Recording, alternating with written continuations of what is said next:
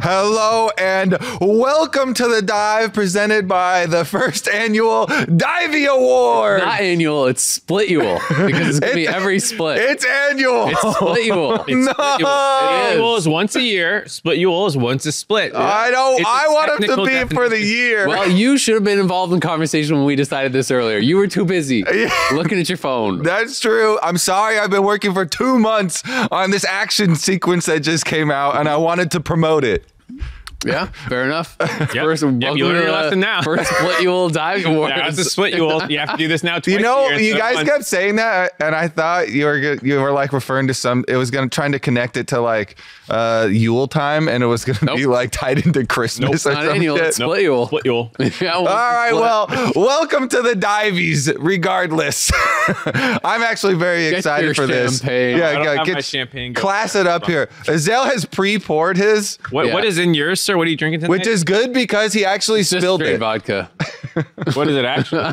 water. Just water. That's so smoothie. That's Oh, that's these actually pour, look- Mark. I've never poured these outside of the can, but they look gross. Ew. That's Does like look gross. sludge. Bro, Yeah. you're drinking swamp Kind of water. looks like yeah, it does look like swamp water. Hell yeah. Well- Cheers, Ah! boys. Cheers. Azael's look the looks the most classy. what do you mean? Mine looks awesome. What do you mean? Look at ours. Yeah. You look like you're drinking salsa verde. I'm drinking. All right, Would well, this- actually this be is- delicious. I'm actually uh, really excited about this. This is something that uh, we've wanted to do for a long time. And we actually kind of got organized to, to do it. Going to do some fun awards uh, for End of Split. Obviously, there's the LCS awards, uh, which are a bit more more of the you know kind of like serious ones. But these ones are going to be far more prestigious. I was gonna say This must be Elise's personal uh, trophy, by the way. What does the it way. say on it? Congrats on adulting. That feels like him slash one of his friends uh, Gave it to jokes him. jokes to each other Yeah. for sure. um, I would say that these are more prestigious than Well, yeah, they're much more prestigious, because the other ones. just less serious, perhaps. How many people have won a like all pro? Oh, tons. Tons. How many people Yeah, have like won? 20. Can't even count them. Yeah, how many people have won best individual performance this? from this first split you old divies. Yeah, no one's won it Before. no one's won it. Nobody's won any divey of any kind yet. Yeah. We've got them right here, baby. So shall we get started? Well, let's get started. All right, I'm excited. The first one I will give out Best Game Divey. And the winner is. Uh, uh, I, I gotta break my star. Uh, uh, oh my God. I have it here. The it, winner, Kobe? the winner of the best game, first split you will divey, is CLG versus FlyQuest. Congratulations! Congratulations! Man. CLG versus FlyQuest is actually the longest game of the entire year, but since these are split UO awards, it was the only the longest game of the split. Uh, and we've, we've decided to truncate that award, but it was actually so exciting. We had all of the dragons, multiple elders. We had, you know, base race ending. Um, It was like 40 kills in 45 minutes or something. It was it was Yeah. insane. It was almost well, it I wasn't a over. base race end. It was teleporting into the base after pulling them out to the It was a Baron. backdoor, but it was a, it was an intelligent backdoor Ah. too. It was. It was. It was actually such an exciting game. Also, if you guys are audio only listeners, uh, we are actually going to have some video components to this episode. So if you want to see some of the plays and highlights that we're talking about, there will be a video component on YouTube. Um, we're not going to be like directly referencing it, so don't worry, you're not going to be missing out too much. Your mic's going down. Uh, but if you want to do that, check it out on YouTube for sure. That it, it was it was such a I mean especially the ending of that game was was so much fun though. You know like basically you know baiting Philip into TPing to the Baron because they have supers pushing top. You know he has to answer that wave push that out or his Nexus turrets are going to be in trouble. And as soon as he TPs it felt like it was pre-planned right? Because it was just the instant no hesitation double TP to the base uh, able to close it out. And a CLG had some really really exciting games. Yeah, and it actually uh, in their interview afterwards, they were talking about it. Um, Dhokla is split pushing, and Contractz is the one that says, "Hey, Palafox can teleport also," and he's the one you know bringing it up and making the call for the double El teleport, Contractz which is really cool to hear. Uh, because it was, it, and it wasn't even like, oh, they baited this like weird play. It's like, oh, here's ch- here's my chess move. I force you to go here. You have to come respond to us at Baron. Exactly. Here's check, and then boom, checkmate. And it came down to like two more autos. Yep. Azir would have died with like two more autos that could have saved the the Nexus. So the calculation was actually extremely close. Um, but you know they had that worked Where was out. the lit- they had that worked out all the time. Just they drew it up. It, it was it was such a cool game the whole way to get there too. Because sometimes you get those crazy endings and you remember like, wow, what a great game. But the then you go back minutes, and rewatch happened. and you're like, I'm kind of bored. Uh, not the case with this game. You will be entertained the entire way through. Yeah. That's why it's a very deserving winner to me. Okay. Well, our runner up for it was actually another CLG game, the CLG win over Evil Geniuses. Also a banger. Um, up to that point, Evil Geniuses had not lost a game. Yeah, it was their only loss in the first half of the split. Um, went eight and one, if I'm recalling correctly. You know, and it, it was also really, really cool because it felt like, to me, that was the the one. I mean, CLG had been doing well already, but that was the one where it was like, oh, maybe they're actually a contender. You know, like this was a, a really big win against a team that had not lost yet. Yeah. Uh, Jojopyun, I think, had the interview right before that. They were talking about how I want to go undefeated or whatever. um, you know, so Yeah, it was like good timing on that one. uh, you know, it's, it's one of those situations where like, okay, like, you know, EG's going off, like CLG's probably gonna get slammed. Um, and they have this really exciting kind of back and forth game where they're actually able to, to, to be the ones to take them down. You know, it's not TL, it's not 100 Thieves, uh, it is CLG. And funny enough, I feel like even in the past, when CLG was bad, they had some of those uh, games where like they seemed to be the one who would like take down the big dog. Uh, I remember one against like TL when TL was absolutely going off like a couple years ago, where CLG was the first team to beat them in an undefeated run as well. Uh, the other thing too is it was a game where CLG looked like they were going to lose it. They were like had to have a Nexus defense. Uh, it was super back and forth the whole time. And then Contractz had that crazy like push down mid lane. it was just really really funny game. Uh, that was again entertaining the whole way through. So I think CLG was.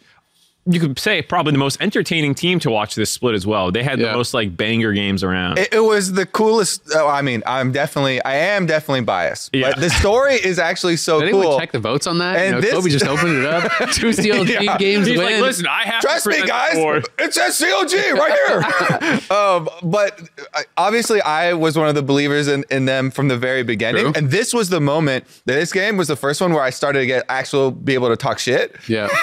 and it was funny because Your af- belief stopped being delusional yeah, at that I- point. exactly. Everyone was like, "Oh shit, he's not crazy." Always believing in CLG again. Whatever. Yeah, but okay, Grandpa. but then it was funny because after this, the haters started to come out like the couple weeks after they started to drop some more games, and Yeah. people were like, "Ah, never mind, it was just that one." You know, ah, Kobe, you're not gonna get us again. Uh, and it wasn't until you know then they also had taken down Team Liquid that I you know we got to like bolster the argument, I mm-hmm. guess, Yeah. of the story. But we had so many, you know, cool stories this split. And, you know, th- this was certainly like the bad news bears, you know, triumph arc, basically uh, one of them. And, and it's always cool to see that, especially from a group of players that have, you know, had to put in so much work. They multiple players on that team have been demoted back to academy, work their way back up to starting LCS spots. So that that's the coolest thing to me. It's not just that like, oh, CLG's good again, like imported a bunch of people and whatever, and like Yeah, exactly. high place. Did not like, import. You know, like they, they're playing with a lot of players that people um, had kind of written off, right? Like uh, myself included, right? You know, I I power linked bring them very low. I can't remember exactly what it was, but it was Ten like for me. uh, I was- can look at them right here. Yeah. Yeah, was- we'll, we'll get into def- that later. We'll talk about it later, but like I, I was completely wrong about them. them, right? Um, I was completely wrong about them, Yeah. and uh, and you know I'll eat my humble pie on that, and, and I'm glad to be because they turned out to be so much more interesting than I thought. You know, Palafox was way better, Contractz improved enormously. Dhokla is enormously better than I remember him being last time he was in the LCS. Like these guys stepped up so much. Luger and Poome, I think, were kind of maybe the closest to what people expected. Um, but yeah, it's just so fun to and watch. not only were they better than you thought, they're just so much more. Ex- the games are so exciting. Yeah. Even with durability patch, you could count on the CLG games to be like, "Oh my god, why did he go for that dive?" I don't care because it's funny. You know, somebody's worked, dying. or it didn't. Either exactly, either it worked or it didn't. Either way, it's funny. I uh, think the the slow of like people getting on the bandwagon. I I was not quite early adopter like you, but after week one, I believed in CLG. After that 3-0, I was like, okay, It's okay. We accept all yeah, newcomers yeah. to And then, the and then and then I started having to push back on the other people who were like, it was just like constant up and down. People were like, no, no, no, they suck. You can't believe in them because they dropped a couple in the Yeah, middle yeah, and they yeah. start winning again. Now it's everyone believes, and now they're gonna have to play in the roller coaster. Yeah. All right, Mark, let's get the next award here. All right, moving along. This next award is the best play of the split. So this is a single play. And the winner is That's that champagne. What year is it? it's about 1882 here by the color of it. Mm, a little sledgely. The, the key is to leave it uncorked so all the bacteria can get in. Adds to the depth of flavor.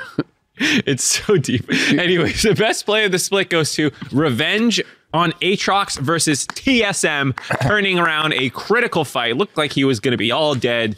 Finds a Looked like he was gonna be all all dead. He was going to be all kinds of And he dead. was all and, then he, and then he made them all kinds of dead when he turned around with Aatrox. It's the revenge to you after that play. Looked like he was going to be all dead, and then splat, splat. He just healed for. I think we we went over in the replay. There were there were like three separate um, over 500 HP heals. Yep. One of them was almost 900, I think.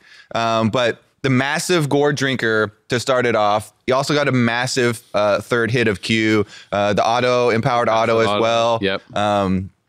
just th- that's definitely one of those dreams that when when the designers talk about designing champions and they're like ah the champion fantasy Yeah. what is the champion fantasy that you're aiming for What- for 18,000. exactly Killing the whole when you're playing this champion they're like well you know he's this uh you know demon sword blade thing He's the world ender. exactly world ender you want to 1v5 heal off the entire team and i was like well that's your that's your promo video for the Yep. Aatrox, you know, fantasy. I mean, what, anytime I think about Aatrox highlights, I think of TheShy, you know, that, that play versus G two, and now I think of I think of this play as well, right? You know, it's it's one of those that's like it was so shocking. It looked like you know he had gotten caught on on a pick. I can't remember exactly. He what- had, yeah. Yeah, it was like I can't remember exactly fight, what the. CC was to hit him, but like he got CC'd. They tried to 100 to 0 him. Mm-hmm. He's down to like 5%, if not lower than 5%, gets the ulti Goredrinker off and then just goes nuts, right? And it was one of those plays where it so easily could have been just instantly dying and nothing happening. Um, but, you know, he, he is able to survive. He's able to turn it around. And those are those plays that are just like so exciting because they're so unexpected, so shocking. And I mean, at that point, it gave a little bit of hope to IMT fans because Yeah. they were able to win that game versus TSM At that point. At that point, and then, then they had that zero two week, and you're like, oh, maybe they can make the run or not. Didn't end up doing it, but this was a high Revenge point. had a bunch of like good individual um, kind of games that they strung together for a while Yeah. there too. You know, there was uh, um, some some definite hope hope building there as well. Yeah, definitely Yep. agree. All right, so the runner up was the Berserker Penta on Zeri versus FlyQuest. I actually voted for this one for number one. Hotly debated for, I think it was one second. And then Kobe said, okay, you guys It was, it was hotly talking it. debated, yeah.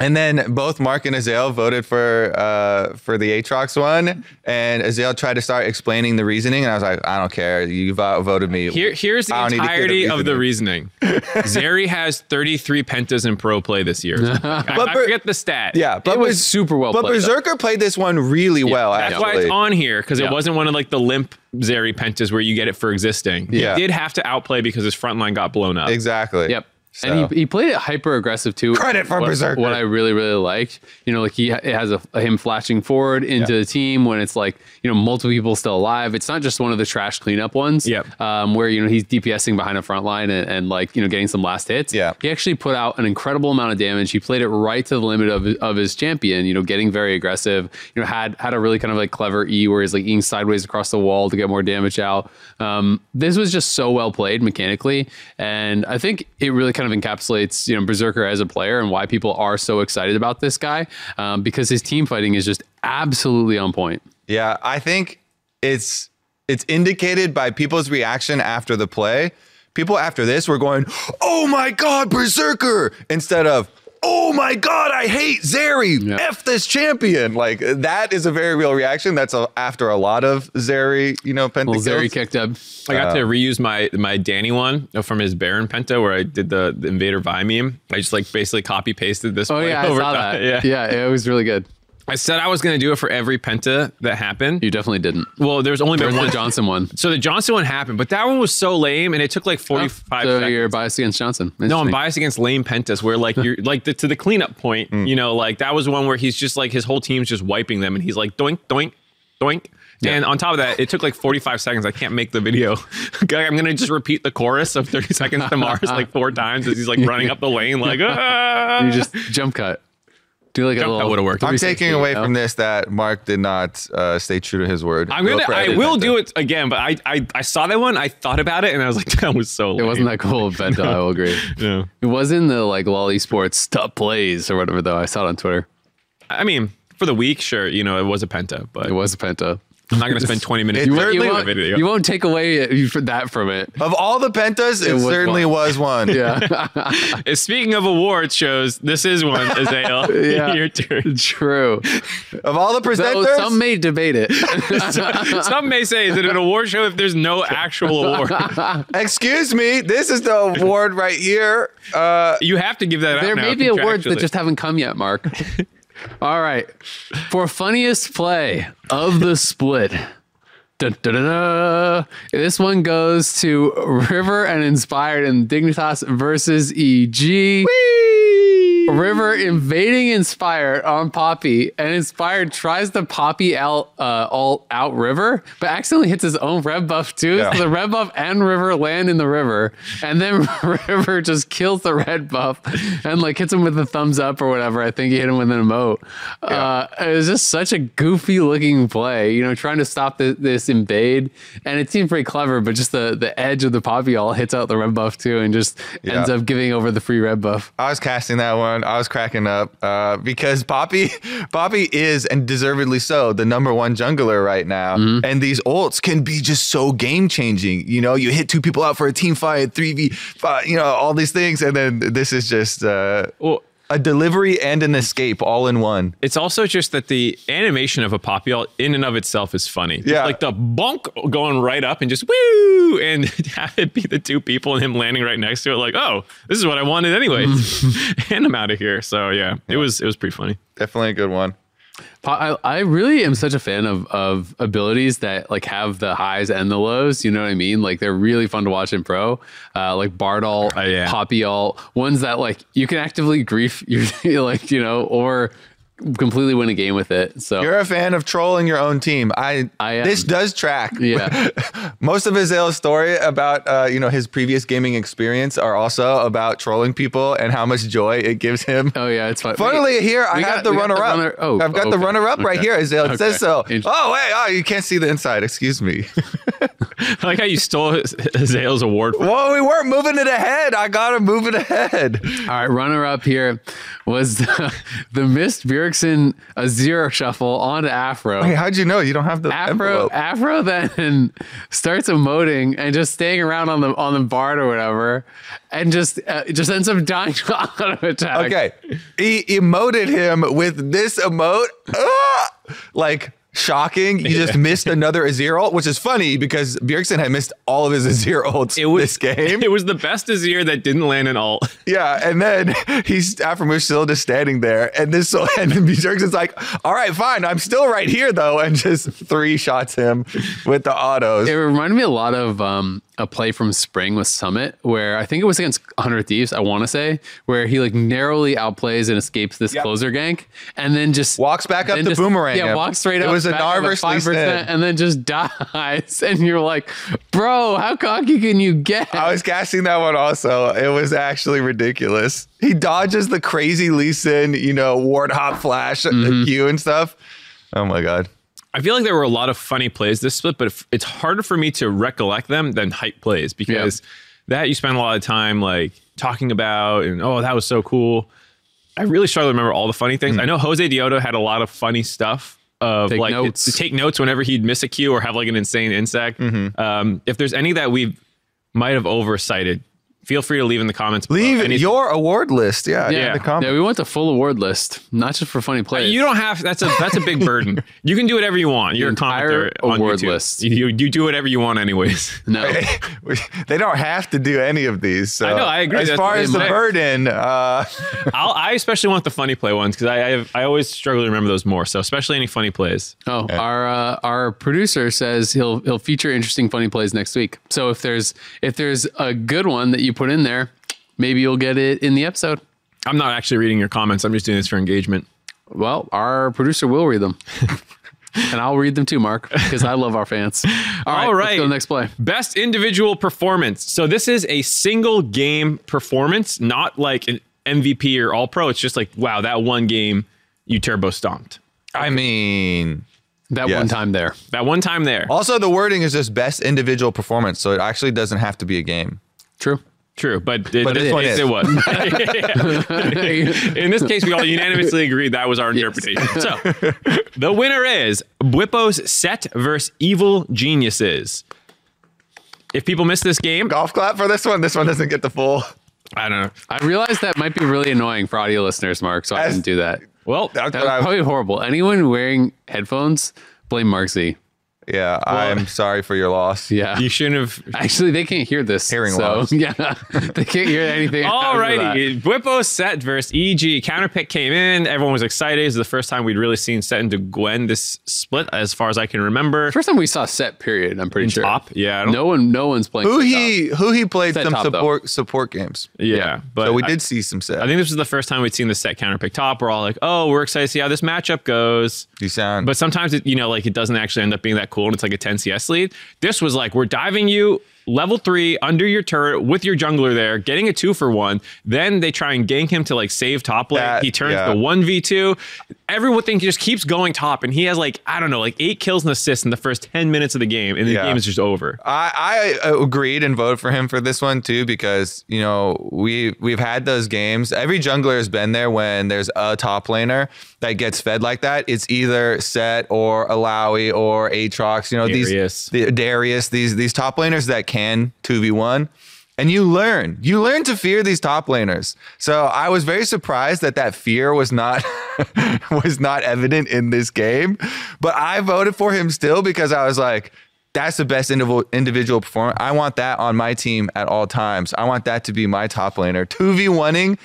It's just such a good feeling as a jungler when you see your top laner 2v1 the gank. Not only does the gank fail, but now that you're you as a jungler are free to do whatever you want on the other side of the map. It's it's actually tremendous. It's it's really cool, and and I mean I think it's made more cool by the fact that like no one plays this, right? So I, I even just double check because so not only was it the only top uh, Sett game in the LCS globally in the in the top leagues, so like the major regions, there was only four played, all split Sett top Sett game. So no one's playing this. Three six nine played it twice, Genix played it once, and then Bobo played it once, right? So uh, that's it for the Sett, and and it wasn't just this like oh okay he, he picked this off meta thing and it, it was okay like you're talking about like he was the game right like it was there's- he was the focal point he absolutely dominated um, and I think it, it really kind of like encapsulates a lot of what I, I love about Whippo as a player is that he is not afraid to like really go for these aggressive picks and go at you and he has that kind of killer mindset um, Um, that I think makes him good at Sett also makes him good at Olaf and makes him good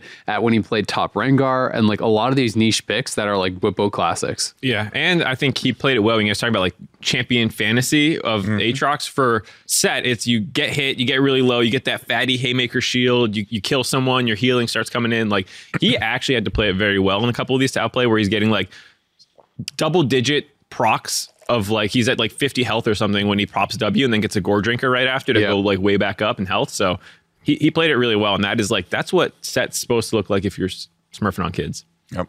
Who's our runner up? Runner up is just fresh off this weekend, Inspired's Vi versus Cloud9. I think everyone should remember this one. It shouldn't be that hard. He probably just won MVP because of this game. Of course, the rest of the season. Okay, well, but yeah, this- he won MVP. He was already gonna win This, MVP. just, this one just removed any doubt This, Yeah, this this is- one, like we said on the cast, it was like the end of the year. Everyone's like, okay, fine. So everybody thinks inspired, but what about, you know, what other dark horses or runner ups for the MVPs? It was a victory lap. This was inspired to saying, no, shut up. this is my award. the the the one v three was obviously huge, but the entire game from him was actually just like a masterclass Mm-hmm. on Vi because he had to weather the like. I hate playing Vi personally. I know she's like strong in the. Middle, I right? love it. I know you love it, but like I, you, I just feel so I'm bad. So whenever I play Vi, and you miss your cue or something, you're like I'm a useless champ now. I'm just in here and Mm-hmm. I'm gonna get messed up. And he also had to survive some like the early pressure where they they burned the flash on I think it was uh, the invade Mm-hmm. that came in, um, and he like weathered the early storm, started getting fed, and then he got to the point where he could do the one v three and stuff. So it was actually a, like an entirely amazing game from him. Yeah, for me, it was actually hard to choose an inspired game. And since this one was freshest in everyone's memory, I was like, yeah, sure, just go go with that one. You know, you got a Yeah. 1v3, bunch of kills and stuff. But th- this man has been amazing all split long. So well I mean, deserved. There was so many good individual performances that I think this award was super super hard. And honestly, there's probably like ten or twenty other games. We listed that, a lot like you this could, I you could remember. think about. Yeah. Um, even just like ones that popped into my head, like I was like, oh, the Luger Draven game where he had like ten kills super early. Um, Toucouille had an incredible uh, Taliyah yeah. game.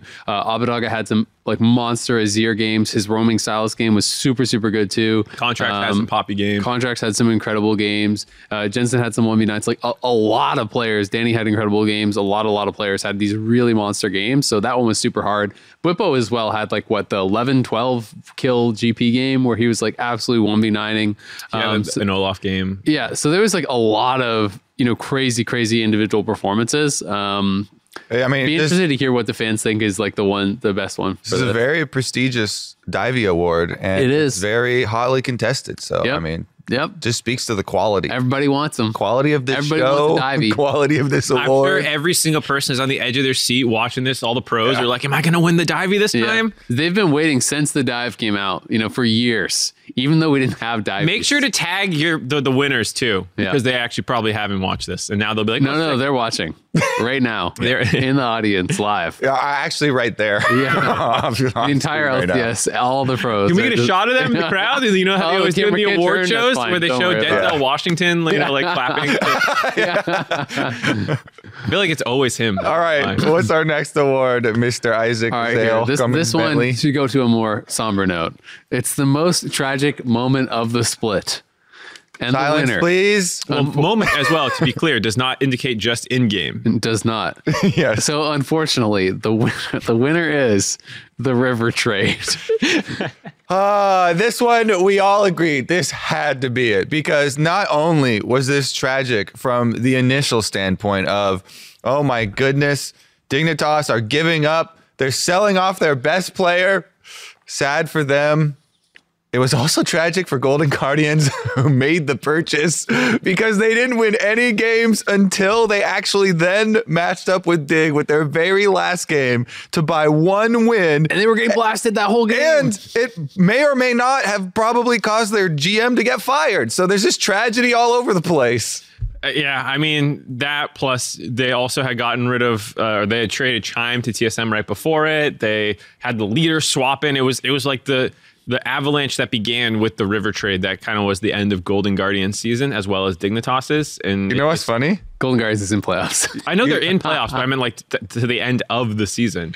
What's funny to me is when the news for this was announced, I'm pretty sure I remember my take was that it was a win-win scenario because Dig get paid, and I was like, great, you know, they can look for you know new talent for next Yeah. year. They got a lot of money, they cut their losses, That- and then Golden Guardians were going to get way better and and have their run too. That's so why it's Yep. especially tragic because there was the bed of mm-hmm. the seed of optimism where I'm like, this might actually make Golden Guardians Yeah. go on a little run. We Yeah. we were really positive about it. I was thinking, could Golden Guardians get like sixth? Like that would be really good, right? Like could they jump up a couple of spots here?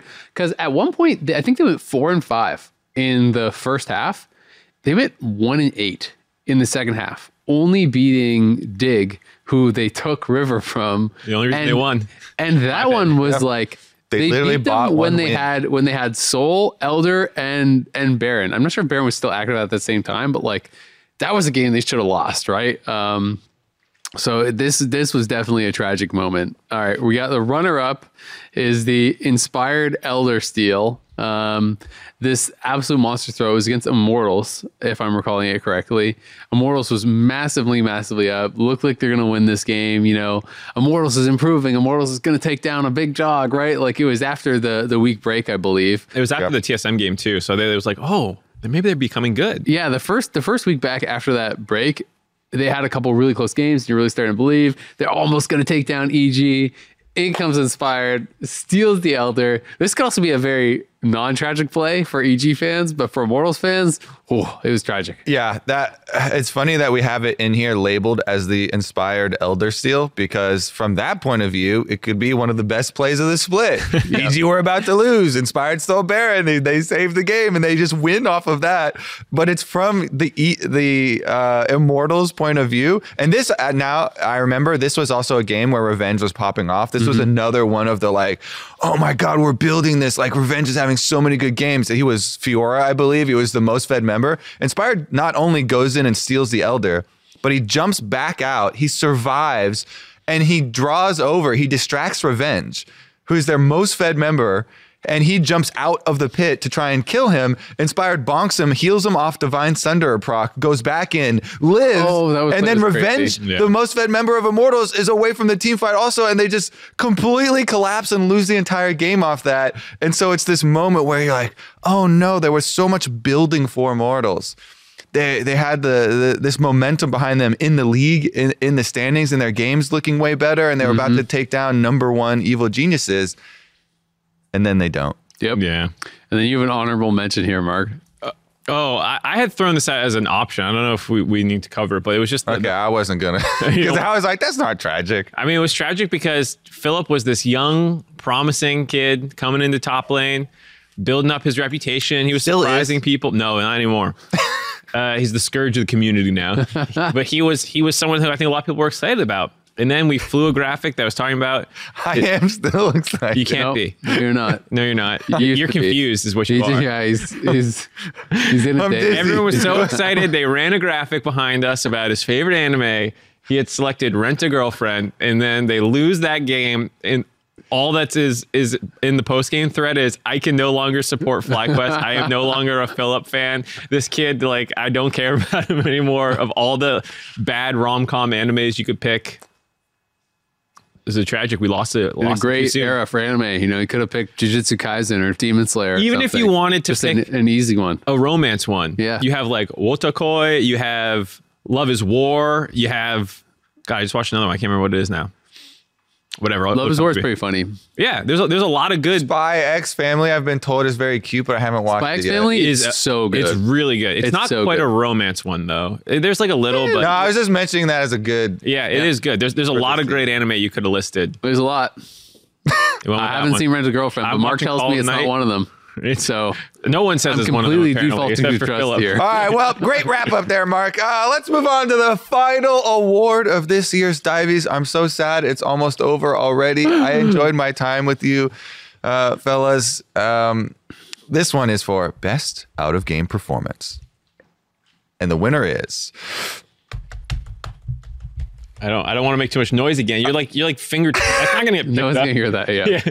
people are like, We- why is he we pausing for so long? Kobe was lightly tapping his fingers on the keyboard. I'm sorry, I For those clapped who once. didn't hear it. very sensitive. It is Vulcan for the ratio memes for ratio. I, we should have got the exact timeline of for the amount of time where he successfully ratioed Double? every single double if tweet for months, for months on end. Literally, anytime he tweeted anything, bam, ratio, bam, ratio, and it culminated with the Ratio the on forehead forehead. space. I mean, I, I just I just think it's it's been fun how much he's kind of like adopted the the live evil on EG.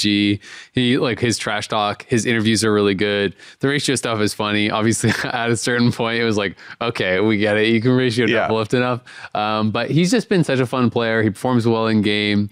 Um, he's down to do like content and stuff. So uh, definitely deserving of credit. And I think it's a great example of of a player really like kind of like building their brand through through this kind of Yeah. style. Then and that's where the award come from is the out of game performance of actually putting in effort and work and building your brand and successfully doing so as well. Yeah, I think uh, I would have been down to give it to like a really f- amazing single thing that someone did, but he consistently had some of the best stuff over the course of the whole split too, which I think was it was the commitment to being a force out of game. All right. Runner up for this.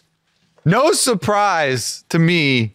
Bwipo, out of game performance, absolute smurf. One of the best things uh, fans have really latched onto that we started doing is bringing on the pros, integrating them into the analyst desk. Bwipo did everything. He did analyst desk that day. He interviewed. He came on. He cast. He played.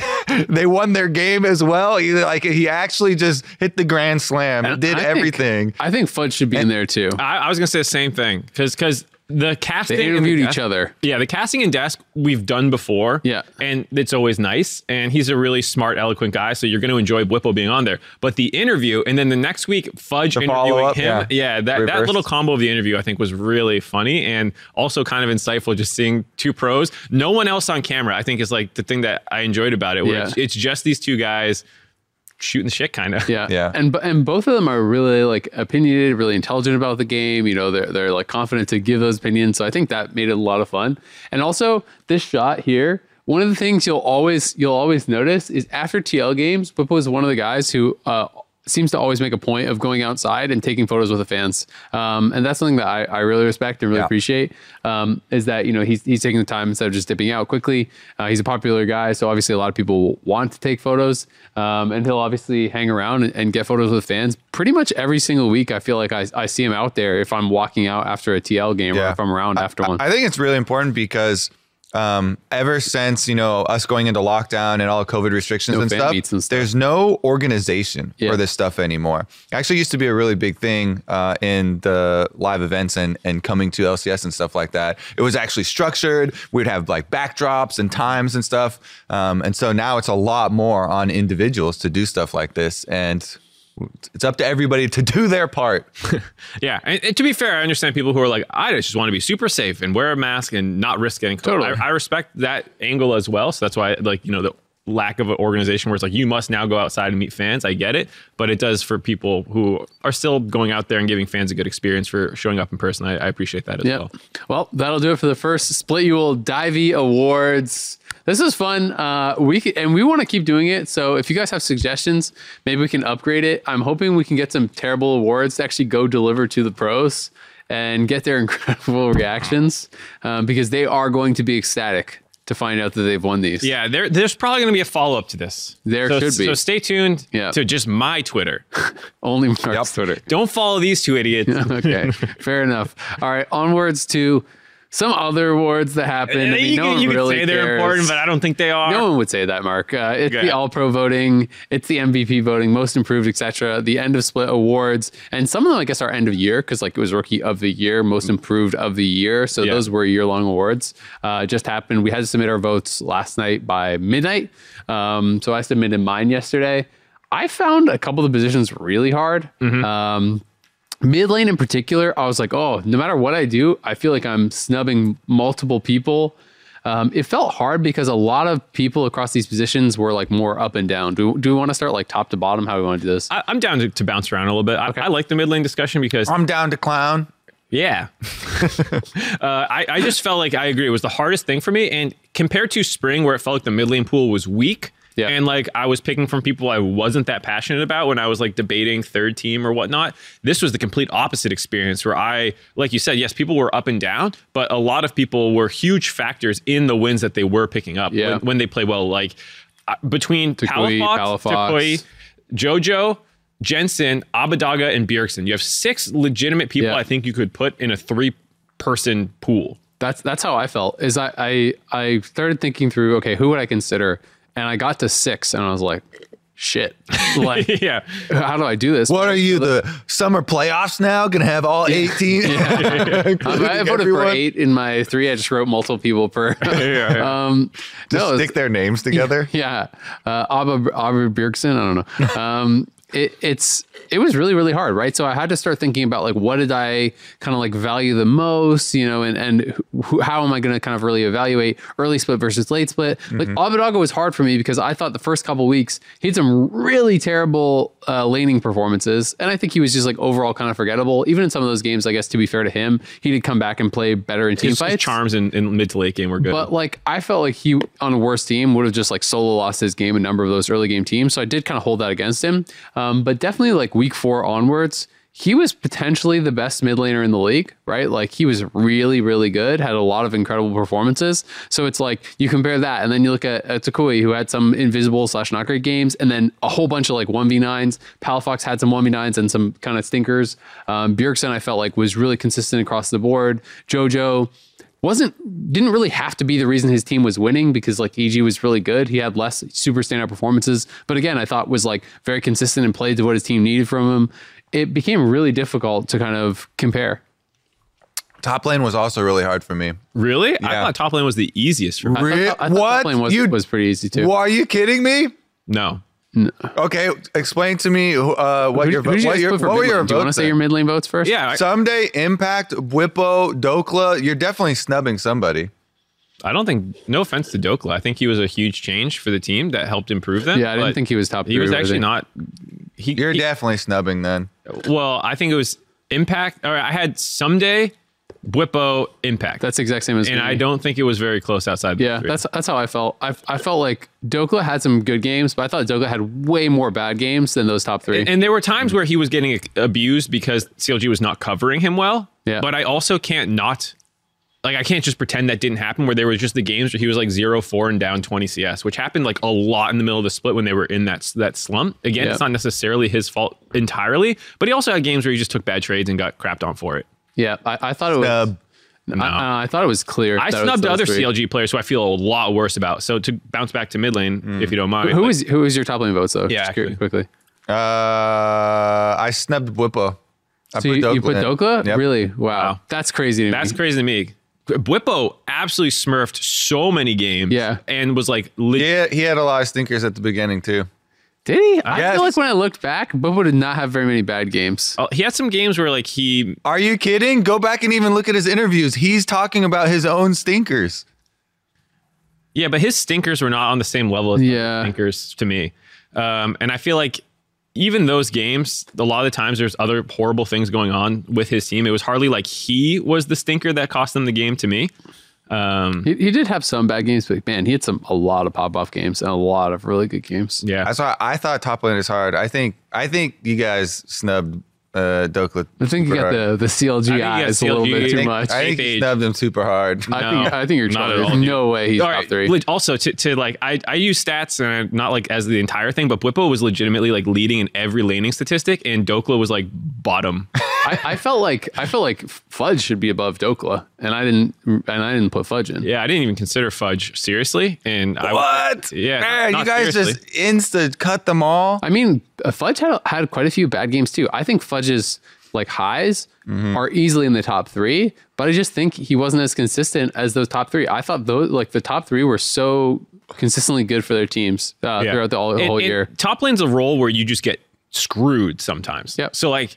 And it if is that how your happened to team plays Impact, around you he, and he got stuff. b- bopped by Bwipo. You know, like one v nine lost the game. Like There was like those Gwen games, or the, yeah, yeah. The- every top laner is gonna have those games. It's like Dhokla had them, Bwipo had them, Mm-hmm. Ssumday had them. But I think when I look at like the positive games and their average performance, those three were a stand above, ahead above than anyone else. It wa- Yeah. And I didn't think it was that close outside Yeah, of that. that's how I thought. I think if if I did like a four or five, it would have been probably Fudge four, Dhokla five. Yeah. I think is what I Yeah. what I would have think about. I, I just say I guess my top five had were way closer than your guys' top five. Mm-hmm. yeah, I thought it was like three. To, like I thought it was Ssumday, then like a drop, and then kind of like you know Bwipo impact on a tier, and then a drop, and then kind of like Yeah. Fudge Dhokla and stuff. So on to more CLG snubs. I wanted to put Palafox in my top three so badly. For mid lane, yeah. for mid lane. Yeah. I thought he was he was a little up and down, like you said, but towards the end of the split, he, He was smirking so on monster Bjergsen. He was smurking, smurfing on that Akali game. He plays an important role with the team where he will sack CS to meet up with Contractz and kind of enable Contractz' crazy man style, I think.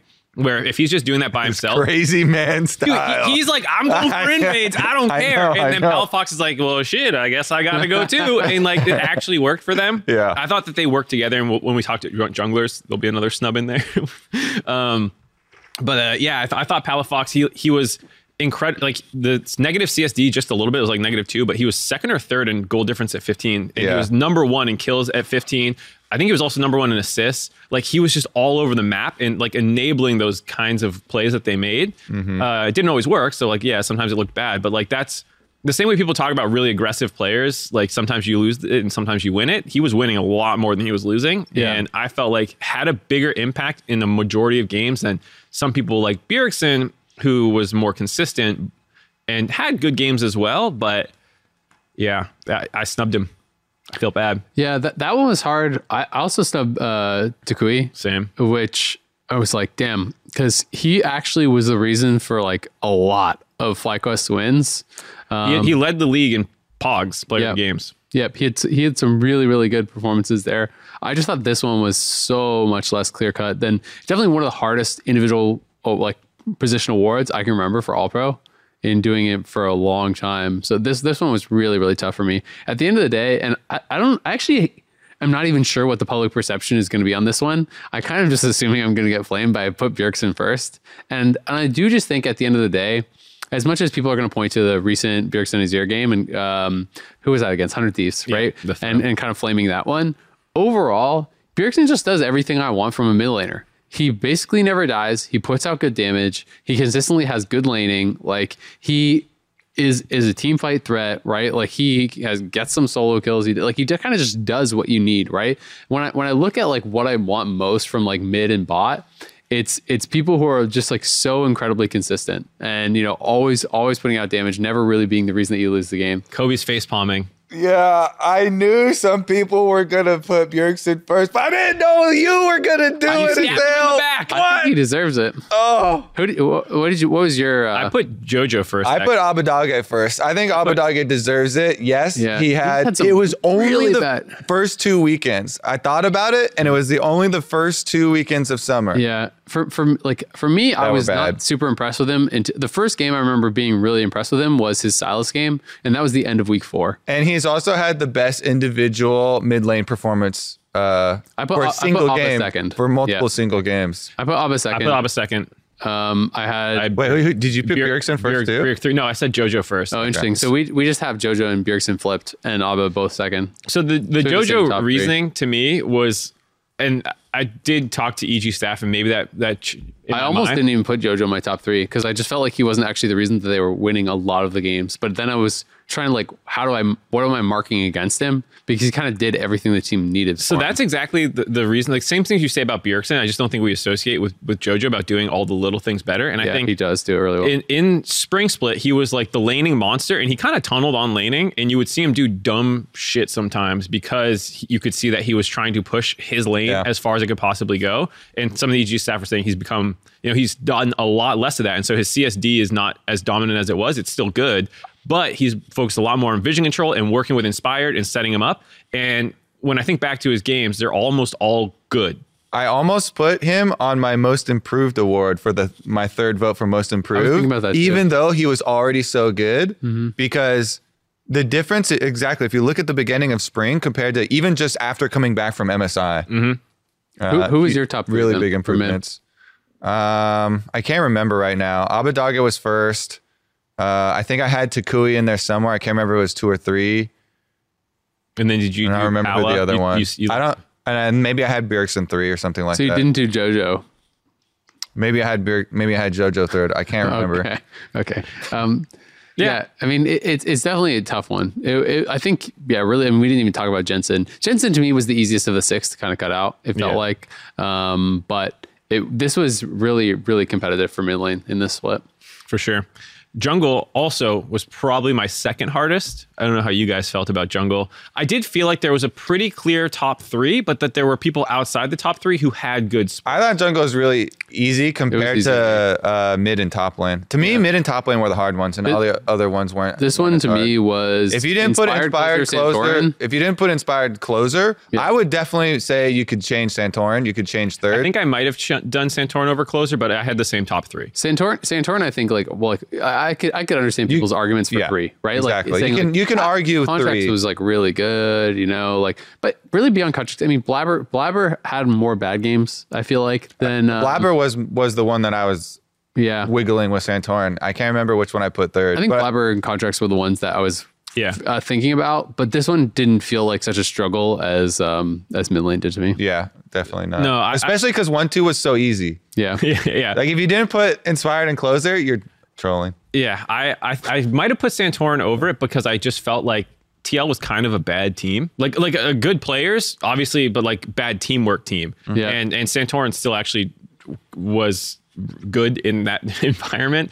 Closer is a monster mid to late game. His his early game is sometimes like not as proactive as someone like a Blabber, but then his team fighting is just so good. Uh, I I really appreciate how good he is in the mid to late game, which is where mm-hmm. sometimes junglers don't stand out. Mm-hmm. Um, Contractz for me is like the complete, just like again the madman who like probably had some of the best. Uh, him and Inspire probably had the best individual j- jungle games. Blabber is up there too. Think about like the Oh, yeah, he he had a couple stuff, good man. ones, Like. Blab- Blabber's best games, I think, are the best games from Jungle. Like because he just does the crazy. Really? I have. I think Inspire's Maybe best not this games are the best games, Maybe not bro. this split, but I just mean as a whole. When I think about like a jungling and an A, Uh-huh. when I think of Blabber's most dominant games, like to me, like when when he when he won his MVP and stuff, all those Olaf games or anything where he's just like solo running over the game. I mean, Inspired is split, absolutely a one like beast. I'm not I'm not even gonna try to argue Yeah. that split. Don't mess Um, with my jungle church of Inspired. No, I mean inspired, inspired is is runaway first Yeah, place, yeah, yeah. runaway MVP. Okay, okay, okay, okay. But just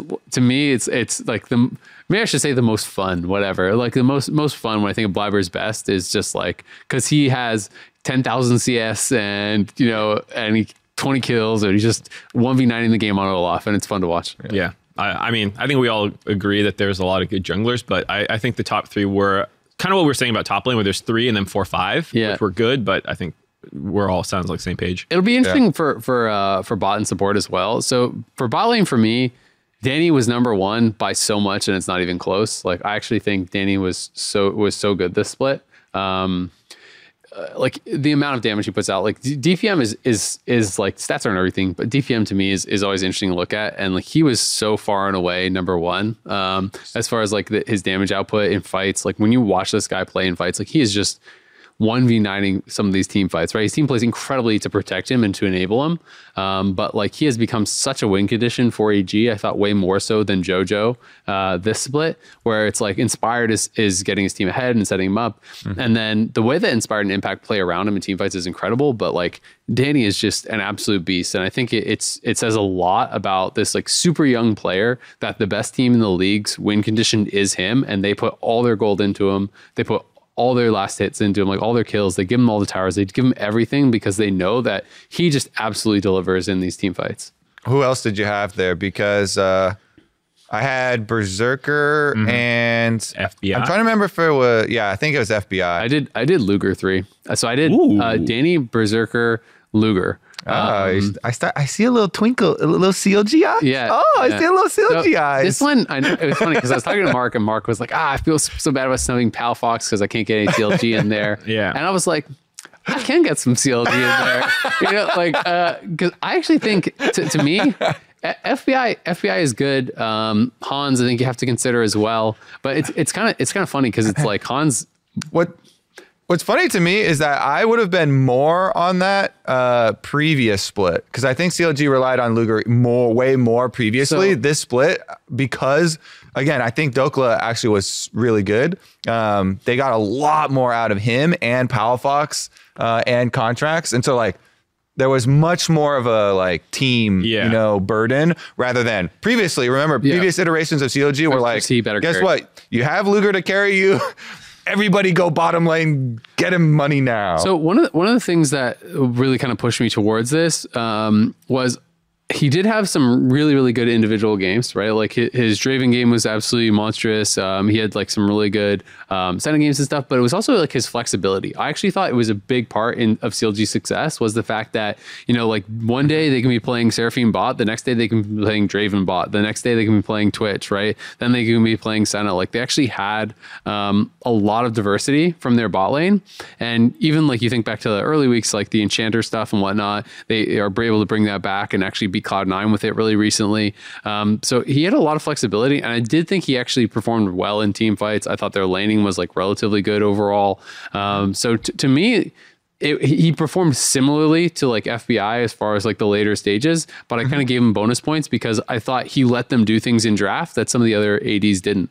I um so I went with FBI. I felt like his champion pool made people not realize how good his actual laning was because he played three games of Senna. I think he played the most of anyone. Yeah. And it was these fasting numbers where your goal difference isn't good, your CSD is not good. Yeah. Uh, and like he's still kind of even. And they had three wins on Lucian. He was undefeated on it. He was the, I felt like they were the only bot lane in the league that could play Lucian Nami and actually win with it. Um, they were actually dominant when they wanted to be. His team fighting was really good. I, I felt like he was incredible this whole split for the most part. There was a little bit of like not quite as good at the beginning of the split, but after that has been popping off. Yeah, I, I, thought, I had FBI in too. yeah. So I had FBI, Berserker.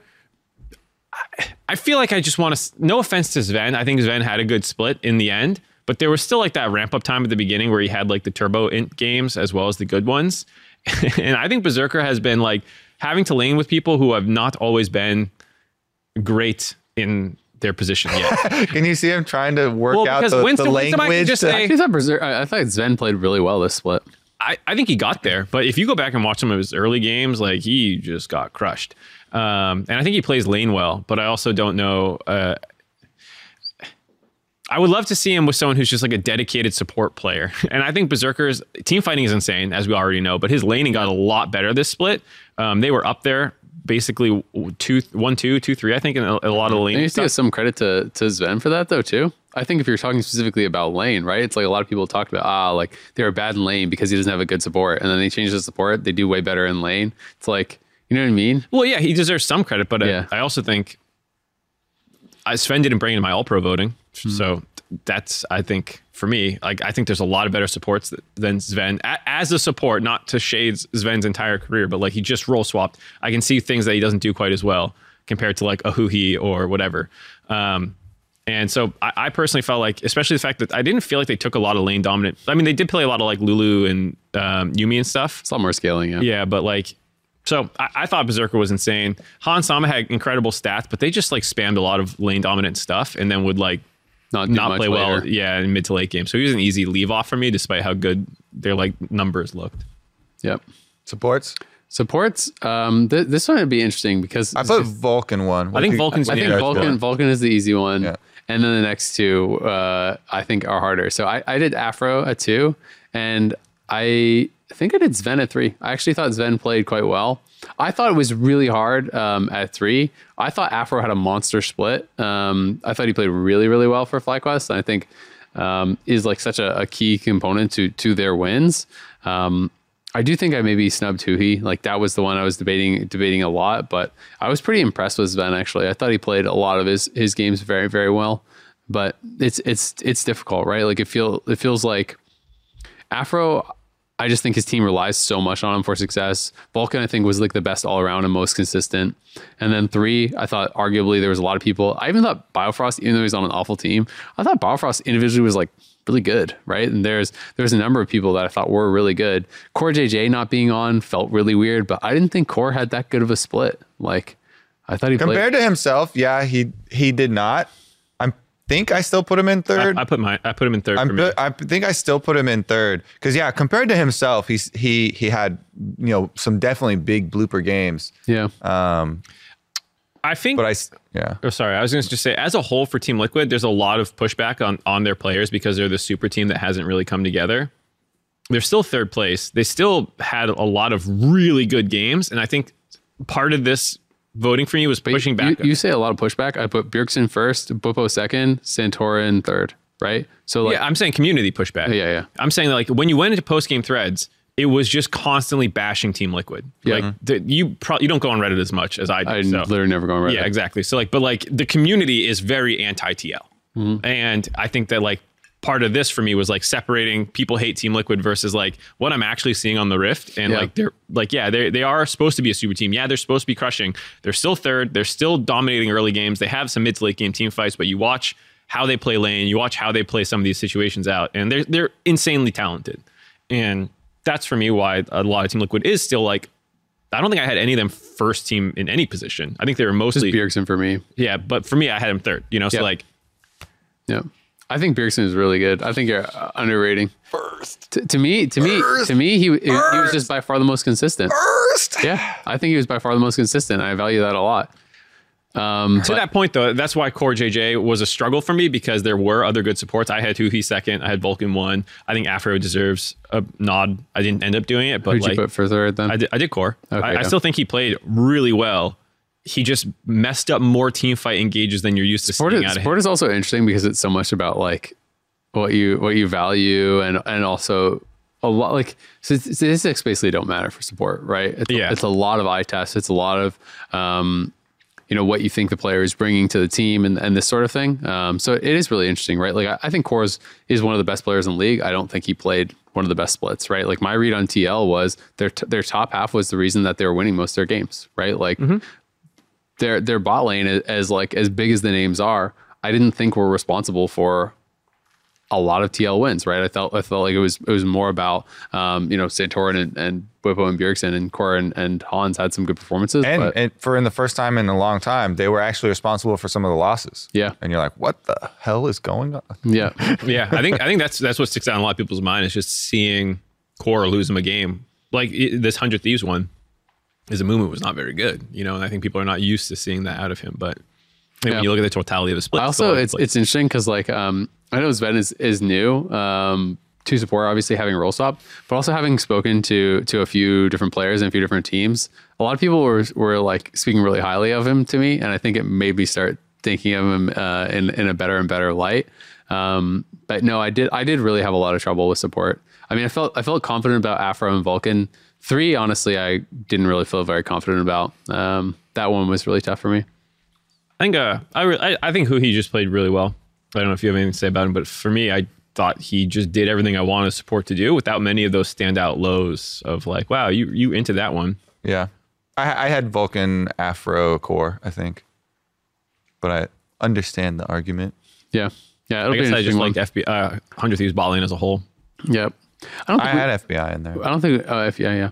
I, I- I don't think we really need to talk about MVP voting because I feel like that one was pretty Yeah, it's clear. inspired. Uh, it's, it's inspired, right? I feel like everyone everyone thinks that. Did you guys think? Do you want to talk about it at all, like runner up or anything? Like to me, it, it was Ssumday. Um, I, I, don't know put, if you I put Ssumday. Yeah. Yeah. yeah. The if, if the one two feels pretty clear. Um, Three as well felt so far behind them that three, I didn't even care. I, I almost didn't. I almost declined to vote. Yeah, I, I just was like, I'll pick someone from TL who I thought was like the biggest benefit for them, and then for me that was Bwipo. But like, that, Yeah. it's not like I have a strong case. It was just like I felt like he was Team Liquid's best player over the course of the split. I was They're the really third team. debating decline to vote. I can't remember if I put Danny or decline to vote. I honestly can't remember. I don't like doing two from the same team. Yeah, I know it felt weird, but I was just like, man. Yeah, no, this I don't this disagree is with like it. how they kind of build their team, and I, I did think about TL as well, but I, I didn't feel that. Um, I don't know. I just it was it was. it's not interesting. Yeah. Everyone knows Inspire's is going to win that. The more interesting one is, uh, well, two interesting ones: Co- coaching staff, just to hit on quickly, as well as the most improved. I snubbed CLG. I didn't put a single one of their players in the top three for All Pro, and I just felt so bad about it because I think that just doesn't sound right in my head. Like the fourth place team, like clearly some of these guys are popping off, but I gave them number one in coaching staff, and I put two of their players on most improved with Palafox and Contractz. So there we go. Yeah. The, so the most improved. I'm just gonna be honest. I think the the restrictions on it were Yeah. criteria were really weird because Dhokla doesn't qualify for most improved, and that's weird. Um, at the end of the day, it was you know you needed a certain amount of games played, was including 50%. including lock-in. Yeah. Um, and so he didn't have enough, which I feel bad about. He for sure should be in most improved. He definitely shouldn't be an all pro, but you know, what are you going to do? Um, but like, he he deserves that. I also think it's going to be weird because next year he probably won't win all most improved either because it's going to be like comparing this year to next year, right? So unless he makes a, a massive leap, um, but I think he should have been in there. Palafox and Contractz were like slam dunks to me. Again, I if I did three, it would have been Dhokla, and like that's kind of like what I care about. It would have been those three guys on CLG, and I think that speaks so much to to their improvements. Coaching, I always decline to vote. I just don't feel like uh, For the first time ever this year, I actually declined to vote uh, one of the votes, and I declined to vote on the coaching staff. Usually, I still, Every I year. still do it. Yeah, usually every year I still vote for it. Um, but just don't I, I I, yeah, I've just, I've just been exhausted by it because it's all, it's literally all just rumors and you know yeah. side conversations and things that you get third hand from person to person talking about them inside and like And e- even when I, talk to multiple players on the same team, sometimes they wildly disagree on Yeah. if their coaches are good or not. And I'm just like, the teams, I, I don't get to go and listen to the coaches coaching and watch them, right? So, like, I mean, you can do it based on drafts, you can do it based on different things, but sometimes the players are dri- driving the draft. So for me, it's really hard. I have no problem with the award. Um, and I think it's cool to like, to me, it's kind of the like, your team did X amount better than we expected. Yeah, exactly. Right? It's like, Yep. oh, you did better than we thought you were going to do. Yeah. But it's hard to pin down. You know, it's like, is that the GM? To me, it's like, it's more cool almost as like a team award than like a, a best coach award. You know, Yeah. it's like a congratulations, CLG as an organization. You like overshot expectations the most. You win. That's kind of why I actually changed this year and I just declined to vote instead because I feel like it takes away in a lot of cases it is you know a player is is managing a lot of relationships and doing the in-game some in-game shot calling that's way better than people thought it was or you know something like that right um, and so it's kind of assigning value to some nebulous thing that is a very very high chance of being misassigned because we actually you don't actually don't have data I don't disagree with anything you said, but I also just don't really care. Yeah. It's, it's Yeah. a fun. I, like I said, I used to always vote for it anyways. Yeah, there's nothing wrong with that. Yeah, that, that's how I feel. Like, I don't blame people who, who want to abstain. For me, I'm like, I don't care if I get it wrong because I don't have any information. It's fun. like I'm just, That's how I approach all the awards. yeah. I mean, I have some I don't spend that much time. So All Pro, I do spend time on, and I check everything because I That's- actually care. Because at, when we do these lot about All Pro, uh, when we do like the top ten list, you see like six time All Pro brought Yeah. up and stuff like that. I Yep. care about that a lot. Coaching staff of the split, no one's like hiring a coach if they won. Co- Some people might because they're bad teams, but like you shouldn't be doing that. You should be doing due diligence, not what I voted on. So Yeah. I really don't care if it's like misassigned. I'm just like it's fun. CLG overperform. Here's a pat on Yeah. the back. Good job. and, and I out see it as a cool org award, right? Like, Yeah, I do that's how I think see it. CLG Coaching as an organization like Yeah. deserve it. Mm-hmm. So, and and I think that's uh, you know, it's it's cool that they're probably going to dominate most improved and and coaching, Yeah. um, because that's that's that definitely deserve that. All right, let's go to the power rankings and talk about how bad I was with CLG. yeah, Mark speaking also- of those who underrated CLG, yeah, so the, uh, this time around You around, underrated them by three points. yeah. Um, so Kobe, I had them the highest still. We do we do this By far the scores highest. based on how many positions off you were for like each. So if I put something, you know, second, they get third. You get one point. The more points, the worse. Um, so Kobe was first with 14 off. Mark was second, 16 off. I was third with 17 off. Um, so I got absolutely blasted by CLG uh, being way better than I thought. Yeah, you guys both put them Dig, 10th. Dig being way worse than I thought because uh, we were actually all somewhat positive on Dig. Um, or no, we you weren't, River. Kobe. You weren't. Yeah. Um, I put Dig 10. Yeah. Big so- brain. So, us two, we were somewhat positive on Dig. We had them at six, and they were way worse than we thought. Um, and then what was the other one? I think I TSM at five. So those were the three that really got me. TSM TSM baited me too. I, yeah, I think it was. It's also like, I don't know. So much behind the scenes stuff influenced me so hard with TSM. Yeah. I talked to so many of the players and the coach, and they were so juiced that. Uh, that one, that one's co- for sure. I, People I told got me led Dig were astray. doing really well in scrims as well. That was Yeah. a, a big one that got me. Um, and I had heard CLG was awful in scrims. So I definitely got baited a little bit by the info, but uh, I'm I'm willing to fully take the L on the CLG one. I really underestimated them. So I obviously inted CLG, and Yep. as soon as week one happened, I was like, "That's wrong." It's, I test wise, you could just Mm-hmm. see that they were not that bad. They're obviously not tenth. Uh, Dig, I held out a little hope for over the course of the split, but then it just never clicked and just got worse and worse with time. Yep. Yeah. Um, but what I will say to toot my own horn a little bit here, those two I absolutely inted. Fair enough. I had the most zeros, meaning right on the dot. I had five, and You then also I, had the biggest miss. I had the biggest miss with CLG for sure.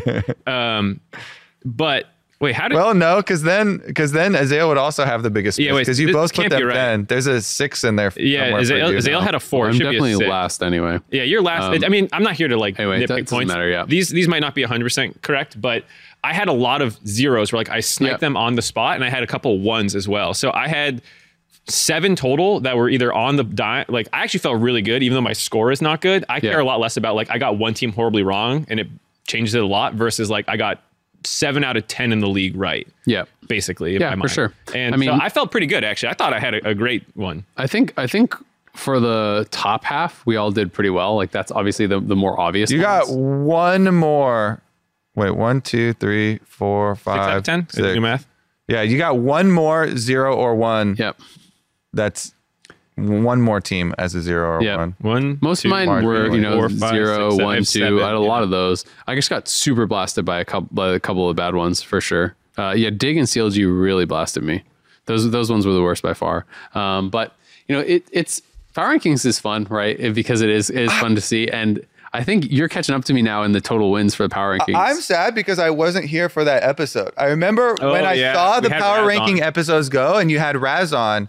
I was like, oh, Oh. my God, mine are way better. I knew uh, during the episode of like you guys revealing them, I was like, oh my God, I wish I was on that. I, I appreciate the number value, but I also care way more again about like generally how accurate the league was. And I think this was a really cool one um, because even some of the things that were kind of wrong were kind of wrong in a cool way. We're like EG, we were all like they might have a hangover. Yep. Aside for Kobe got them right. Put them first. he got them right right there.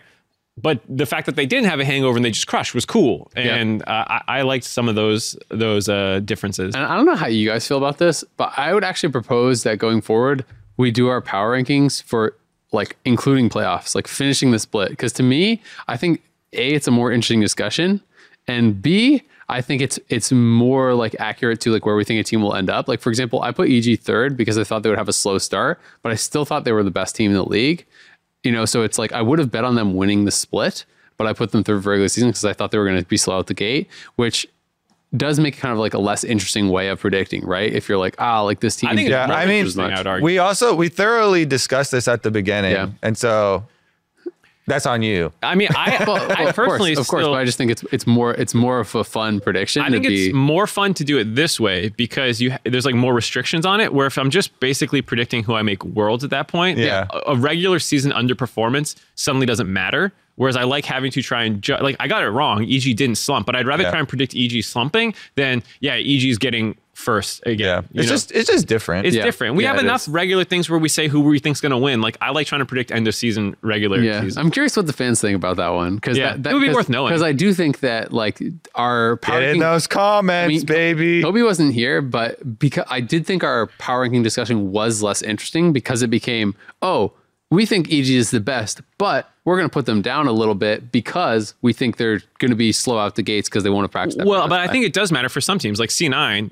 you and I had them fourth. Kobe had them second. Yeah. And I would say we were more right that the struggles ended up hurting them a lot in the regular season. And I yeah, think that was a thought they were going to start weak. Yeah, and it was a worthwhile conversation. I think they're still weaker than I, I thought they would be. I was saying back Me then, too. like, oh, they'll probably make worlds. Feeling a lot less confident about that now. Um, but I, I do think that those conversations help set tones because if you're just like CLG t- or C9 Yeah. top three, you kind of throw out Yeah. that like path to The reason there. I like it is because if you're doing past playoffs, then all of a sudden you're pushing out so far that it seems less connected to the actual like, oh, we're doing these at the beginning of the split. That's fair. And it feels just more, I don't know, more relevant. it's, It's more best of Yeah. five debate to two then. That's still totally fair. You guys are clearly on that side. I'd just I'd be interested to hear what what Yeah. the fans I enjoy mean, more. I, we what's funny is looking like- back at this, you both have Team Liquid first. And I'm like, I think you guys are still overrating Team Liquid. Oh, absolutely. Team, team Liquid for me. To, team Liquid for me, I, I have three right now. Like if I'm Uh, okay, saying, yeah, yeah, yeah. I, I think they'll be the third best team. Right. I did have them at first. They're worse than I thought. Um, you know, Yep. but but I uh, definitely think that they would be, um, you know, probably third or We're fourth. 70 minutes in. Time to do the playoff previews. All right, Well, third for playoffs. Fortunately, We are I, I don't know about you, but I don't have a ton to say for Fly TL. As much as we were just saying, oh, they're underperforming, we overrated them. Again, I have I have them underperforming at a solid third. Yeah, I, I have them underperforming probably at third right now as Yeah. well. And FlyQuest, hey, great split. Did better than I thought you would a little bit, but All right, for some interesting discussion for it then. to inject some here because I think we all will predict Team Liquid over. Yeah, everyone's gonna Um, do you remember Fudge doing the top lane rankings Oh, for Philip- himself? with Philip super and high. he put Philip up there with the basically the uh, immovable, uh, you know, all pro top laners. Yep. And to me, that was because he did fifth, this right? He did this. What week was fifth. it? Because he did it a few. He did it like a, a few weeks six, before. It was, yeah. it was decently early um, as well, and that to me was the most interesting thing Yeah. of that whole discussion um, by far. And I do think Philip has performed really well, and it spoke to me even of you know some some further like scrim experiences and and deeper 1v1s with him that I was really excited for. I mean, Philip has just actually been good, right? Like I I came into this split thinking he was going to get absolutely turbo stomped in lane every game. Um, everyone from Academy was telling, yeah, he's got a bad laning phase even for Academy, right?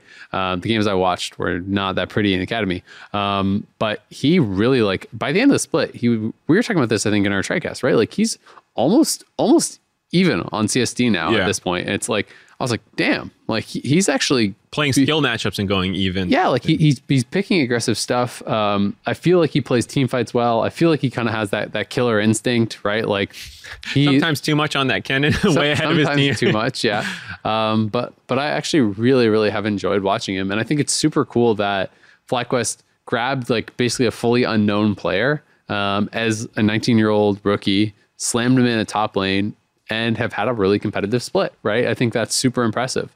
Um, I think when I'm looking at this matchup, the reason I find it so difficult is that because I think Bjergsen is so incredibly consistent, like I I feel like it's going to be hard to see Toucouille just like blowing out Bjergsen in this series, and that's kind of like how I would maybe see them winning.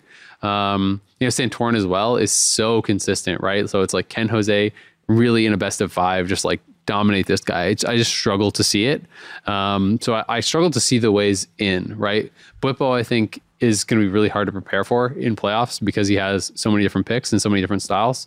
So to me, it's like the win conditions for FlyQuest are usually more on on you know mid jungle, um, and Toucouille is seen by you know having the most player of the games of the split, like he kind of has to have those monster games. But I just think it's gonna be very difficult to play around Santorin and Bjergsen and be able to like get the best of them in a series. The, the way that FlyQuest wins would not surprise me, even if it happens once or twice. I don't feel like Team Liquid's that clean that they won't drop a game. Maybe, Yeah. Like I'd probably predict three one, but it's like yeah, Toucouille has one of his pop off games. Then you have Josedeodo playing decently well. Philip maybe you know his team fights are good and their bot lane went even and didn't lose lane that hard because I do think the scary thing about Team Liquid is even though their mid to late game is not great, they still have an insane early game. And you kind of have to weather that, come out the other end healthy enough to then start winning when Team Liquid's at their worst. Um, and you can see teams like 100 Thieves who have really good laners still go down 4K against them and then have to win in 5v5s off really good playmaking.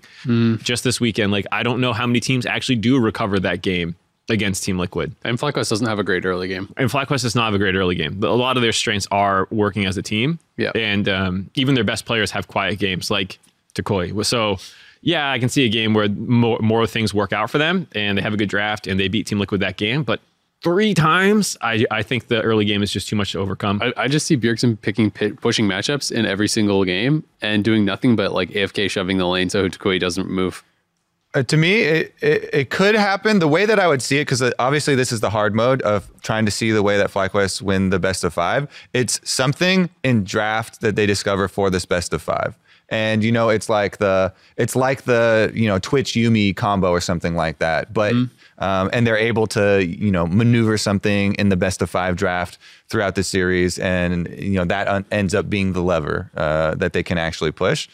Uh, if it's something like that, champion, um, you know, meta shifting, something like that, because we are moving to 12 15 for all of playoffs. Um, I think that's that could be the angle. 12 15 is not a huge patch. Yeah. So there's not like giant um, swinging changes, but could be something there. I mean, Uh, Mike- like Nilah, I think is I think Nilah is actually good. I think Nilah is is being underplayed and- and underrepresented. She's weird. by pro players. She's hard. Yeah. She takes a lot of time to put in, and they haven't had a lot of time because they've been it's been Yeah. crunch time for practicing. Um, and and, And it- the- even the combinations and synergies with this champion are weird. Yeah. Like no no one's playing that much Taric. And that's what is her best. Yeah, a lot of the low range ADs struggle unless you can unless they're like low range do, eh, dominant ones, like lane dominant ones. So um, it's it's weird because generally when I see Nilah have success, it is with like these all ins, right? Um, but I think a lot of people struggle to find the all ins at the pro level, so they feel like they're just going to kind of get bullied out of lane and stuff, and not really find those windows to kind of come back like you can in solo queue, where it's way more scrappy. And I've been looking at uh, Gumayushi and Ruler specifically, like their OPG.GGs and match histories, and, and reviewing some of their games.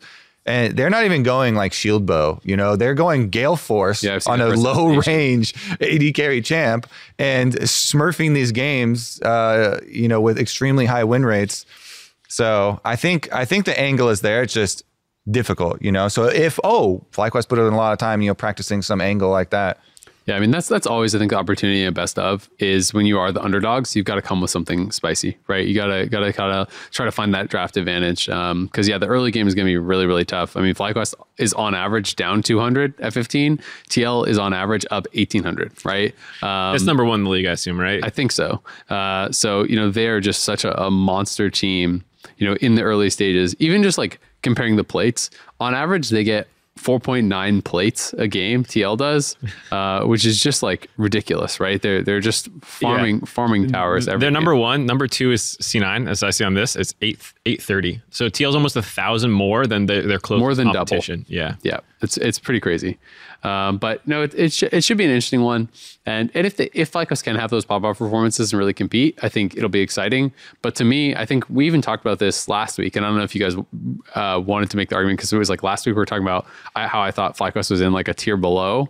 Um, do you guys still feel that they're in that kind of tier up with like CLG C9, or do you think that they are like just, can they make like a lower bracket run, assuming they lose here?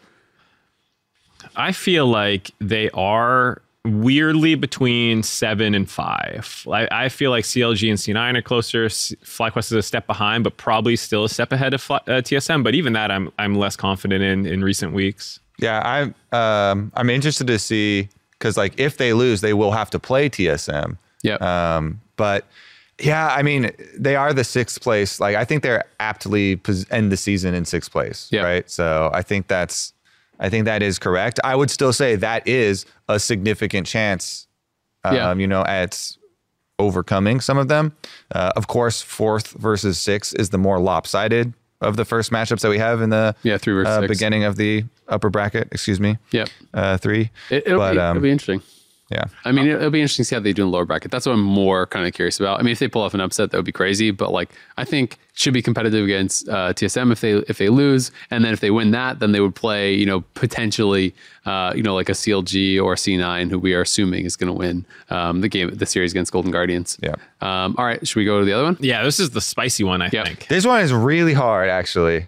Because both these teams were so volatile. Mm-hmm. Both of these teams, I, I could I could actually pick either team, and you could just point to a game like even a couple weeks ago and be like, "Look, they're dog shit," and I'd be like, "Damn, you got me." Or they're incredible. but then I look at the next game, and I'm like, "Look, they're Smurfs," and you're like, "Damn, you're right." I also feel like it's a microcosm of like the CLG storyline they've been pushing back against. Like, oh, these old names that people just latch onto and assume they're good. Like, one team is this upstart of, Is C9 really that many old names? I would say Jensen, Jensen. Blabber, Blabber, Zven. Blabber's old. What the? Fu- Well, I mean, old I'll in the you sense that like he's and Zven. Yeah. okay, I'll but give you Jensen old, Zven. not as in like That's the maybe best I can do, Mark. established. Can you add? Can you throw in a fudge No, for me? I Fudge could not bet- throw in a no. fudge. I should say Fudge established. is like 19 or something. Yeah. He's like twenty something now. He's Is old. he? He's over the I'm gonna look it But. I mean, he's been playing since he was three years old uh, from Okay, Australia. My, my bigger point, old, maybe not the best term. Established name. C9 is full of established names. Berserker is maybe the only like the They're like half full. I don't know. well, old. I'm kind of I'm with Azale on this. Maybe Cloud9 are like they have more established names. Fudge, they have a ton of established. Fudge Blabber, turned 20 like three months ago, by the way. see, old. No, but Blabber is number two on Jungle all time list. Like Blabber is is established. is established. Yeah. Jensen's Is established. established, Zven Zven, is is a support Okay, new, yeah. but Zven is established. Okay. Fudge I'll was established. first team All Pro last year, Yep. And Okay. Berserker was the hottest, one of two of the hottest. He's brand new. You've won- you won you've won us you've won us LCK over. prospects. Continue. He changed the goalpost. He's all, he's all we pro. agree. How did I change the goalposts?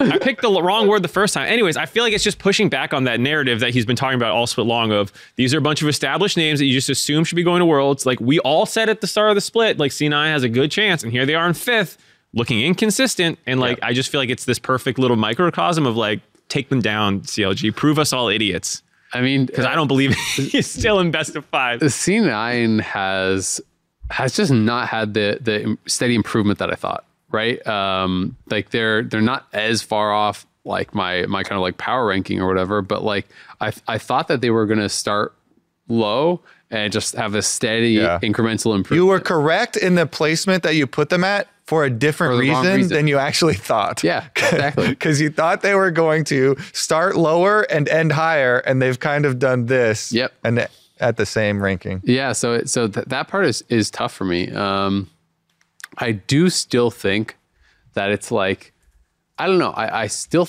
put like maybe I'm just a boomer, but I put I do put a lot of value in having playoff experience. I just think it's different. Um, there's players put more pressure on themselves because they're like the matches feel more mm-hmm. important, and that can change how you play. And if you haven't been in in those big games, some players just don't play as well, right? So it's like there's there's no guarantee that the Cloud9 players will play better in those scenarios just because they've done them, but it's an unknown how some of the CLG guys will perform. I think in that in that higher pressure situation, uh, and that's why I do give some kind of like credence to to experience, right? Like I think Jensen is going to play like Jensen in playoffs, right? Like he he was always a guy who who was able to step up in big games.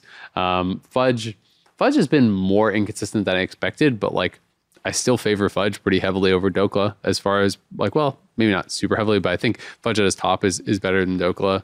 Um, so I'm, when I when I kind of go like position by position, it gets a little bit harder, even though like some of the individual performances were were really really good from from CLG this split. I just am not sure if that's what we're going to get in playoffs or not. I guess is my biggest concern. For We get to see uh, after after this weekend. You guys will have ammunition ammunition to actually say how much I'm overrating Dhokla or not. Yeah. because a, full, a best of five like here, you know, This- this if was you get basically slammed, then you can shoot me full of holes. but this is like my four five for top. Yeah, but if he slams him, at least it shows that like, hey, maybe he deserves more credit. Um, the, the teams being volatile too. Both teams have basically one-on-one records against every other playoff team. They, they both have one team that they're zero-two against. It's EG for C9 and, and Hundred Thieves for CLG. But it speaks to that ability to kind of beat anyone on two a good day. teams, yeah. like on any good day, you guys can kind of beat anyone because you know you, you beat EG, C, CLG. Like, hey, that's pretty good.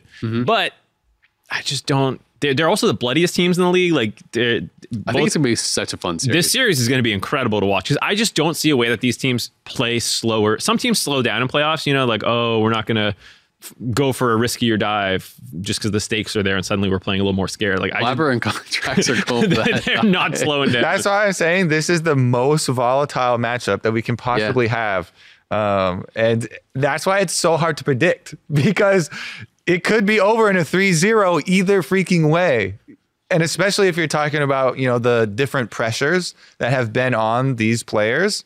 I think both both teams have had to shoulder a lot even just leading up to this point. Yeah. And so when you add the playoff crunch on top of that, it, it really does put in a, kind of a pressure cooker scenario. And since they're both extremely aggressive teams, things can snowball out of control. You you know um, the the Draven uh, and aggressive bottom lane meta as well can cause these like. 12,000 gold advantage games What to did I not learn even from this? to not even be like a big deal. You're like, oh yeah, you know, it's it's the Draven game. You know, they snowballed or whatever. Um, when I, if you look at stats backwards, you're like, oh my god, they you know dumped on this team or whatever. And there's there's just so many variables here, even within same players. So I'm really interested to see also is CLG bot lane going to bring out like a lot of enchanters and stuff? Are they it just- Seraphine lanes. yeah, like are they, are they just going to Are- go? yeah, are they going to overextend themselves and try too much in the Yeah. best of five? Is it actually going to be an advantage? Are they going to start trying stuff that they don't exactly have as much time as you need to be able to pull it out on stage? Uh, this one is, yeah, this one's going to be very exciting. All right, let's put some money where our mouths are. Good one. Predictions. I'm still going C9. I kind of said it before. Yeah. I CLG. I knew you both I'm were so going to. I knew you both were going to. I want to believe in them, but I'm scared. There's they don't have Ah. any. The person with the most playoff experience on the Mark. team is Contractz. I don't think any single other player on that team has won a best of five. I don't even know if they've played in Hasn't, any wouldn't, what They about ha- they have in, in- in different regions. Academy. other regions, but not in excuse me in a major region. Yeah. So it's it's just in some academy I know, but like on stage in LCS, only Contractz has played in one best of fives. I'm pretty sure. Yeah, but I mean, yeah, they've they've played in best bunch, bunch of best of series and Not not academy and stuff. nothing in the LCS though to step up in the big leagues. True, true. Uh, and Reach I it. understand you being nervous and scared, Mark, and that is normal. I too am scared and nervous, uh, as are all CLG fans. Yeah. but I really do think they deserve their spot this year. Uh, Yeah. Their climb up the rankings. That to me is the number one battle uh, of this whole uh, of of the split for this for this team has been trying to like actually prove and win over and convince people of the reality and not not just being oh look it's crazy counter logic gaming doing those crazy you know random victories that they get again. I think the the improvements with the team are are very real. Yes it's like we said they're both extremely volatile teams but that's why uh, you know I, I would I could make and convince myself of an argument of either a team you know winning this series easily. you're And, going with- and I know that both of you are doing Cloud Nine. If you can't can decide with reason, I'm going to choose the Cloud Nine one. Oh wait, what? uh, excuse me, baited. Ah, Uh, I hope not. uh, yeah, cause yeah, cause I'm I, I'll I'll craft the CLG one then because yeah, you- you're also going Cloud Nine, right? I mean, I'm actually really struggling with this one, like way more than I thought it was. Because again, I actually don't think Cloud Nine is like that Good, good. yeah. Right. So it's it's like if if I was actually doing the like ah, I'm just predicting off of names, I'd be like Cloud Nine, right? But like Cloud Nine didn't look nearly as good as I thought they were going to throughout this split. It's like I don't think that they're that consistent. Like I actually I wouldn't be shocked at all if, if CLG wins. I think I fully agree. CLG is not just like ah crazy CLG won some Yeah. random games. Like they are actually good. I just think the one thing working against them is lack of playoff experience, which again, some players go in their first playoffs and just Doesn't turbo matter. smurf and it's totally fine. But some players go into their big first pressure games and they just play bad, right? Like they play way more scared. And I do think if CLG loses their aggressive tendencies, if they step on stage and start playing slower, um, as a result, I'm not sure if that's what they will do, but a lot of players do that when it feels like a, a more important game. They just pull back. I think they will lose if they do that. And I think that is more likely to happen to them than it is to C9 because C9 has the additional experience. That's the only thing that I can really use to separate these two teams um, because I think that CLG was like a slightly better team than them in the regular season. And if I if I'm predicting off of like they're going to play the exact same as they did in regular season, I actually think CLG wins. If if I'm predicting off of I think you know C9 is going to play a little bit better because they have experience, I think C9 wins. So it's it's really really tough. Um, yeah, and it, and I do think it's really cool that like I'm we're not just talking about oh yeah Jensen versus Palafox like what a joke you know Jensen's going to clown on this guy right like it's a close Nope. matchup. Um, Dhokla versus Fudge, I do think Fudge, especially Fudge at his peak, I think is is better. Um, Fudge at his peak is like top of the league, but he's, he's not there right now. Um, but I think that like these are close matchups against not big names. Blabber versus Contractz, like that's actually a close matchup for this guy who got replaced on Cloud Nine, got sent to Academy. You know, like you wouldn't think it would be. All right, like, well, put close some matchup. money in your mouth, as Mark Yeah, was I'm- referring I'm to. gonna, go, $5 I'm gonna go C9. I'm gonna go C9. I mean, the, the number almost doesn't even matter to me. Like I knew it. three one, three yeah, two. But like no, this think one I fully really agree close. that game score or you know match score or whatever does not is Yeah. way too hard. With hard. how volatile these teams are, you they could be like could be 3-0 They either could be five percent better in 3-0. You know, Yeah. just like yeah, C, CLG beat C9 two weeks ago, and then they lose to TSM in week eight. But I don't think that changes anything about what I think of CLG. They're just like, yeah, they're crazy. I wouldn't be shocked either way. Like No. uh, They could- whoever they could 3-0 C9, I'm actually yeah. super super excited for this. This is one of the like the most most exciting first round matchups I, I can remember. in a Most long exciting time. four five ever. Maybe. Just say it more confidently. The most exciting There we four five you will ever watch. you There we go. That's the yeah, take. I'm actually really, really excited for this. so I, I think it's gonna be super fun. I hope that FlyQuest kind of like overperforms and and makes that one a, a bit of a banger too. But this one I feel like is is guaranteed to be entertaining. All right, I think that's going to do it for this episode of Dive. Hope you enjoyed the first ever Splitual Diveys. Congratulations to all the winners. I know this is the peak Cheers, achievement boys. that you have ever had in your entire life. Never mind. We're all Cheers, we're, we're all all empty. empty. anyways. Mark has some residue. Maybe you can lick it out of the. Oh God, that's horrible. Okay, uh, that'll wrap it up for us for now. And remember, if you're watching on YouTube, hit that subscribe button so you don't miss an episode of Dive. You can also check us out on Spotify, Apple Podcasts, Anchor.fm. Keep sending your questions. Use the hashtag DiveLOL. Also, let us know what you thought about the Diveys and uh, what you would like us to do for next split. Give us your Divey Award rundown. LCS playoffs kicks off with Team Liquid Honda versus FlyQuest Saturday at 1 p.m. Pacific.